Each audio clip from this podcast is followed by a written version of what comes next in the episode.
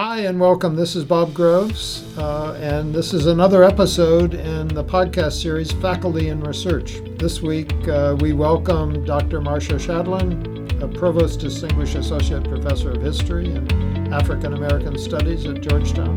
Marcia is a public voice on the history of African American children, race in America, and social movements. In 2014, Marcia organized her fellow scholars in a social media response to the crisis in Ferguson, Missouri, entitled hashtag Ferguson Syllabus. This project has led to similar initiatives online and has shaped curricular projects in the K 12 setting as well as in higher education.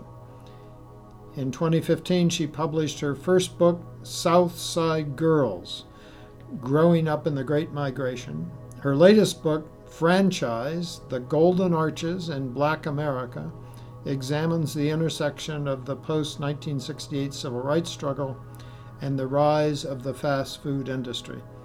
This will be published early next year. She is a frequent public speaker, a consultant to educational institutions, she delivers lectures and workshops on inclusive teaching, social movements, and food justice. And she co hosts her own podcast, The Waves, a podcast on gender, feminism, and popular culture. She's contributed to countless news outlets and organizations in the mainstream media. We are delighted that you agreed to join our little podcast, our modest little podcast, Marcia. Thank you for coming. You are welcome. So, give us a little insight in uh, into how you chose to be a historian. What what what was the fascination and and why the academic life uh, with those interests? So my pathway into academia actually started with my undergraduate major in journalism. I was a journalism major at the University of Missouri Columbia, and it's one of the most competitive journalism schools in the country. And I got there, and I wasn't a very good journalism student. I was a very mediocre student because I loved reporting, I loved writing, but I wanted to write really long stories. And so I would get an assignment to write, you know, 300 words on the city council. And I would say, but shouldn't we start with the founding of the city? Isn't really that the mm-hmm. angle? And my journalism educators, you know, said, you, you know, you're pretty smart, but you're just not very good at this. And so I think what happened was I had this very pre professional major, and I also had a second major in religious studies. And that really helped me um, enjoy the humanities and the long work of research. And it was through an undergraduate research program with my mentor through the McNair Scholars Program, which was really designed in was really designed to diversify the professoriate that I was able to see academia as an option. And that's what got me to American Studies and got me to history today. So so you chose you chose a profession that allowed you to write long treatises. Endlessly, right? Because I think one of the joys I had growing up as a kid was this is before smartphones and the internet was that to pass time I would just read. I would read everything. I would read pamphlets.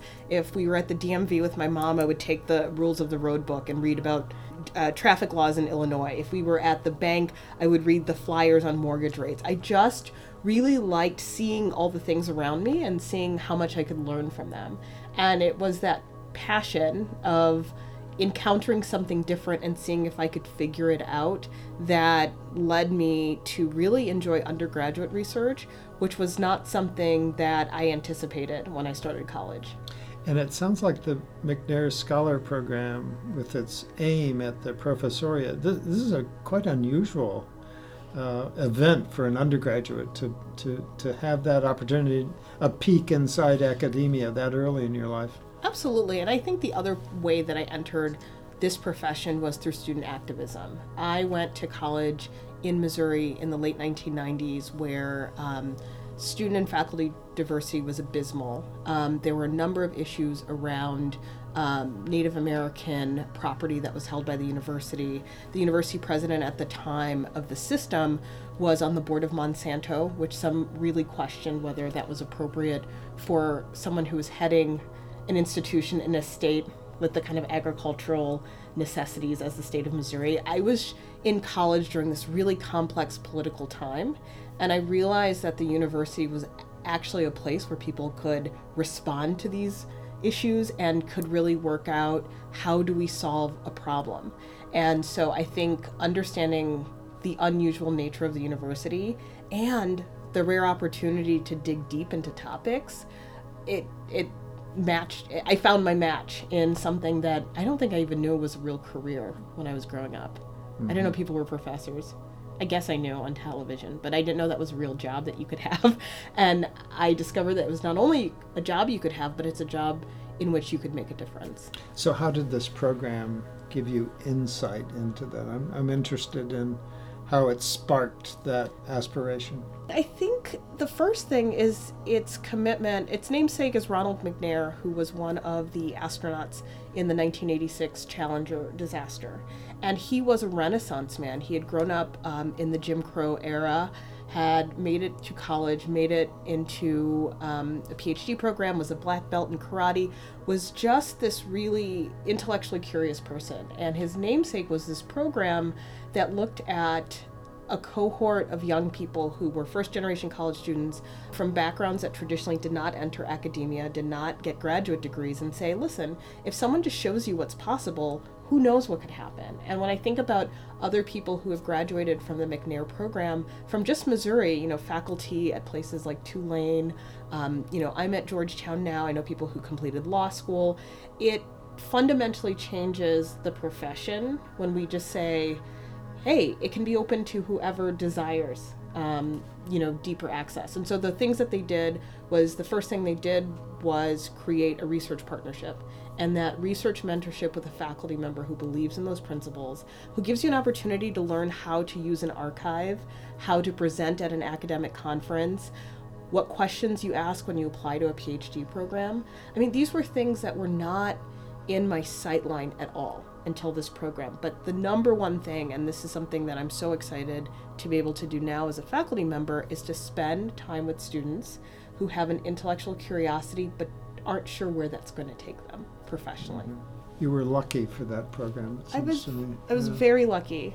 And there's so many, so many young students who don't have that, that insight. They're, they're, the world doesn't give them mm-hmm. that glimpse of what their life could be. So, but why history? So um, you could, as uh, uh, a creative writer, write long things that we call books too. Why history?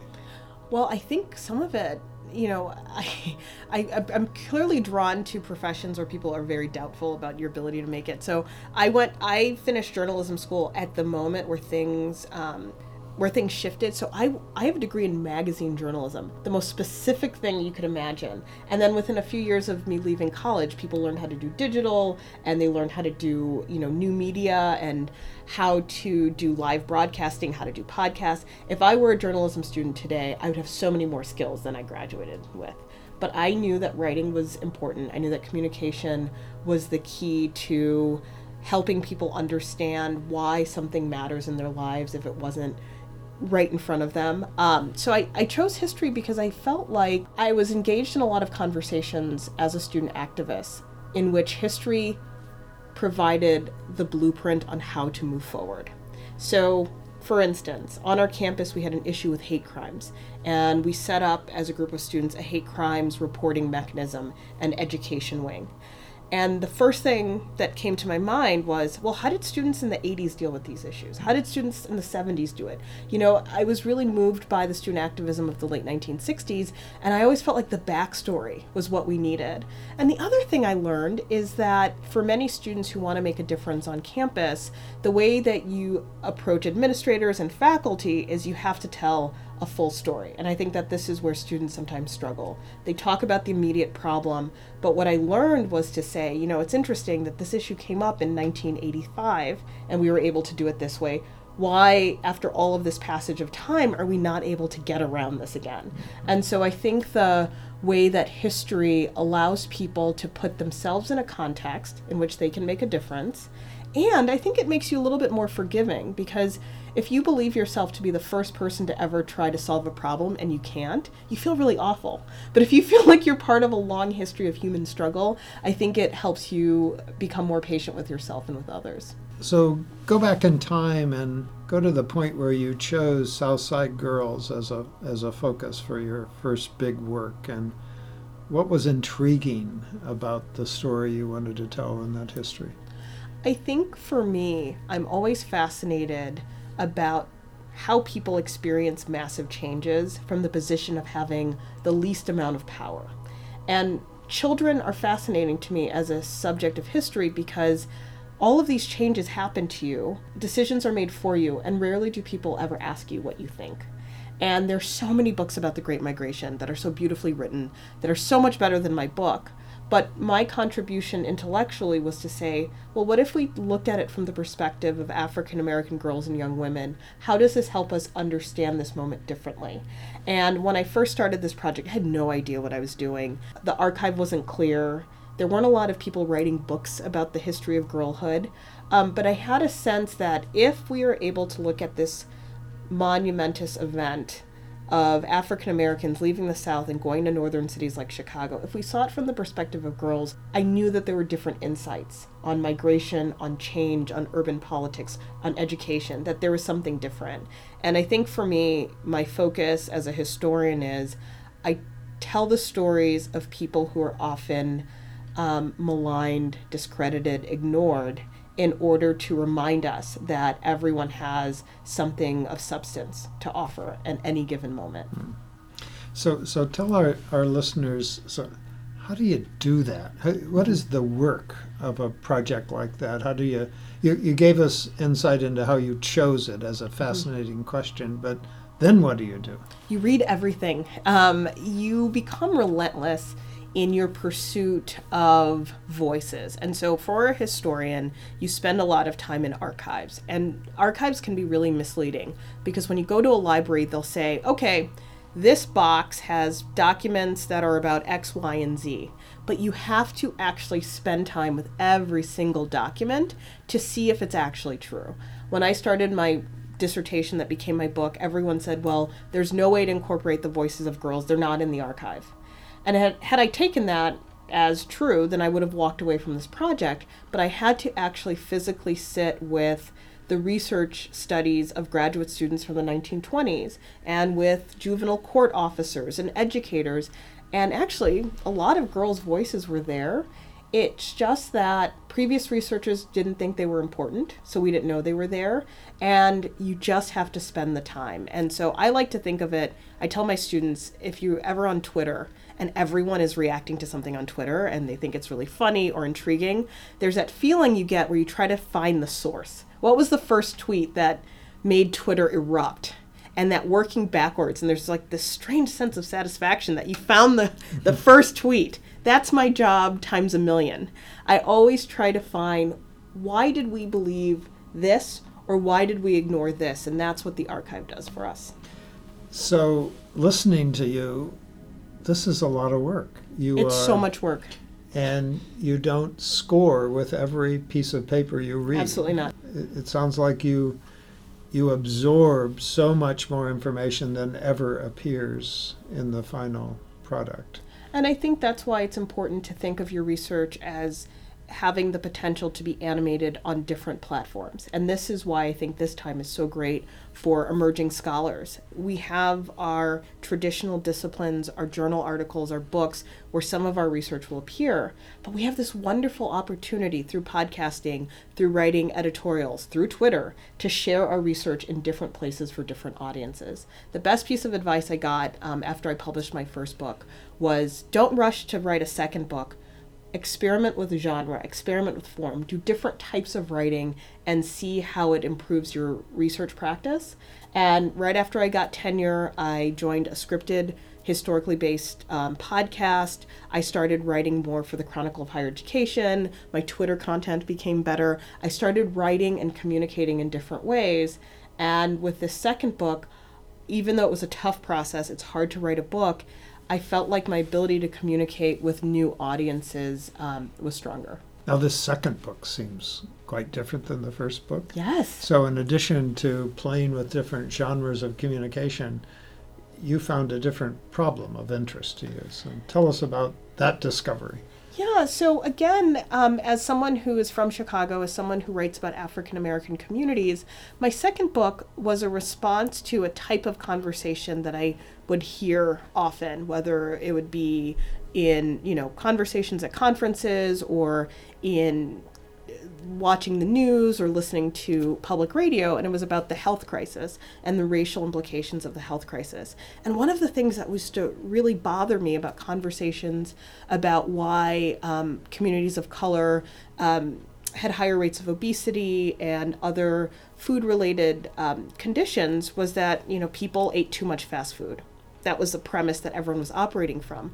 But I thought to myself, well, surely there has to be a history of how fast food saturated certain communities the way that they did. And so I wanted to provide a social history of the obesity crisis, of a backstory to why we have food deserts, and to talk about the complicated ways that communities that are disenfranchised have to make really constrained choices. And fast food provide something more than just an inexpensive meal. It has created an infrastructure in some communities that I think the state should. So if your first health screening for diabetes is happening because of a fast food company, then it's really hard to make the case that that fast food company is bad. If it's the only employer in a town, then it's a really hard case to make that you shouldn't patronize it. And so, in thinking about what fast food provides, that's not food, I hope I can open up a more sophisticated conversation about government subsidies, about the nature of capitalism, about work in the 21st century to say, like, if we're going to tell people to not eat food that we deem unhealthy, then what are we providing so that people can have as many choices as possible? Mm-hmm. And the role of fast food in the socio- socioeconomic development of some communities is non-trivial during this time. Oh, it's it's it's key, and it creates um, a cohort of African American millionaires and they do a lot of philanthropic work for historically black colleges, for African American cultural organizations. They provide this opportunity through this vehicle called fast food. So it becomes very complicated. And more than anything else, what was the real challenge of moving from a university press to a trade press is how do I talk to people with no jargon, um, with a good sense of story, my book, I think, is a little unusual because popular books about race are usually about housing or education or healthcare. And this is really kind of a broad view of capitalism. And I think people are really uncomfortable with critiques of capitalism, but hopefully I communicate it in a way that you know people don't have to agree with it, but that they feel comfortable engaging with that question. Mm-hmm. A lot of our colleagues are moving back and forth between traditional research and scholarship inside their field, judged by the normal academic standards, and and trying to have impact to uh, greater so, societal uh, uh, settings. It sounds like you're grappling with that, and when you, uh, how, how do you think in in your career terms of what are the key audiences for you to to address, and what's important to you as a scholar on that side? I think at the center of it is, you know, our research interests, in order for them to be sustainable over the course of a long career, we have to have a sense of why do they ground not only our works but ourselves.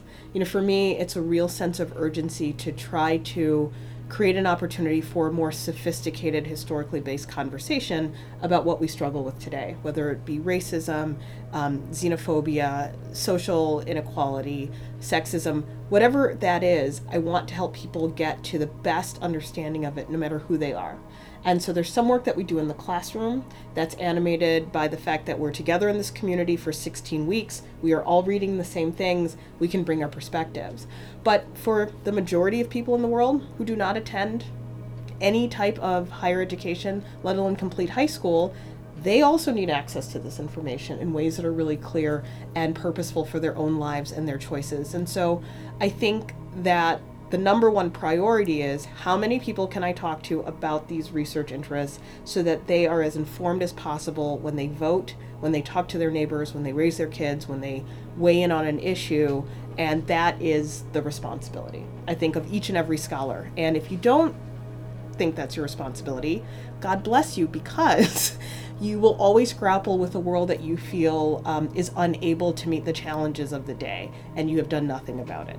Let's switch gears a bit. So, give us a sense of, of your daily structure and, and how you, as an academic, you, you have teaching, as we said, you have your own scholarship, there are various service activities that we all engage in. How do you make everything work?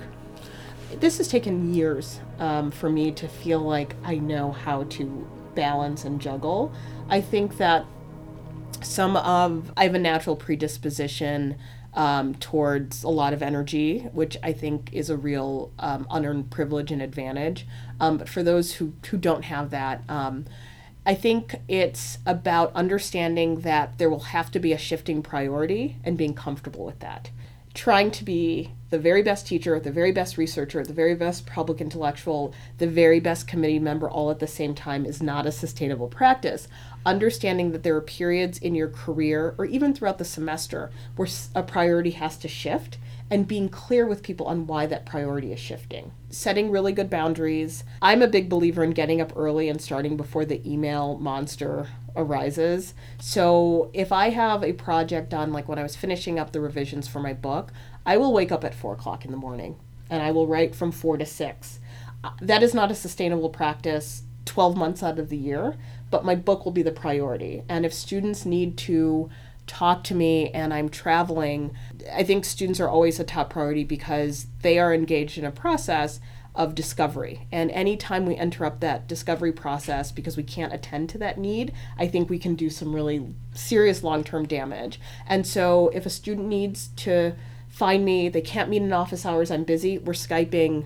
We're taking, you get a Google phone number if you don't want students to have your own phone number, and you find a way to communicate with them. And then other times you can have an extra two hours of office hours. But being flexible in how you meet your demands, I think, is really, really key. And I also think that people will give you really bad advice about letting your teaching suffer because, oh, you don't get tenure on teaching, so ignore the teaching and only do the research. I think that's such a damaging way of looking at your career because if you're not building up your teaching practice, you could be one of the many people who become tenured and are just really bad educators. And that's not that's not fun. No one's having fun when you're a bad teacher. You're not having fun because you know you're doing a bad job, and the students are not having fun because they're in this horrible class. So I think you have to just understand the priorities will shift. So tell us what you're working on right now. What's what's really exciting? What's the most interesting thing you find yourself doing right now? Well, I am fortunate. My book is coming out in January, so now that I've wrapped one project, it's always on to the next one. So I'm currently um, developing a proposal for a book about higher education. My new book will look at this question about higher education and social inequality. And I think for many of us who have been engaged in the life of the university for the past 50 years, we have believed that opening up the door to the university can radically change some of the divides, whether it's class, whether it's race, whether it's gender. I believe that is true, and I wonder if there are more creative and efficient ways for universities to close that divide because so much of the investment in diversity and opening opportunity hinges on the success and failures of individuals. But if there were structural and systemic changes to how higher education engages with the larger world, maybe they're more effective. And so some of the things I'm thinking about is voluntary tax programs, um, wages, um, trade policies, the work of the university, the hospitals, and the larger community are these better ways of actually closing the gap than admission and scholarships and programs? And it's a really tough thing because I feel like I've been the poster child for opportunity for a very long time and I believe in it. And at the same time, the more and more I think about it, can we imagine more radical and imaginative ways of responding to these inequalities that we study and that we are concerned about? But at the end of the day, we often concentrate within the parameters of the institution. I can't wait to see this work. Neither can I. I have to get working on it. Good luck, and thank you so much for being with us for these few minutes. We appreciate it. My pleasure.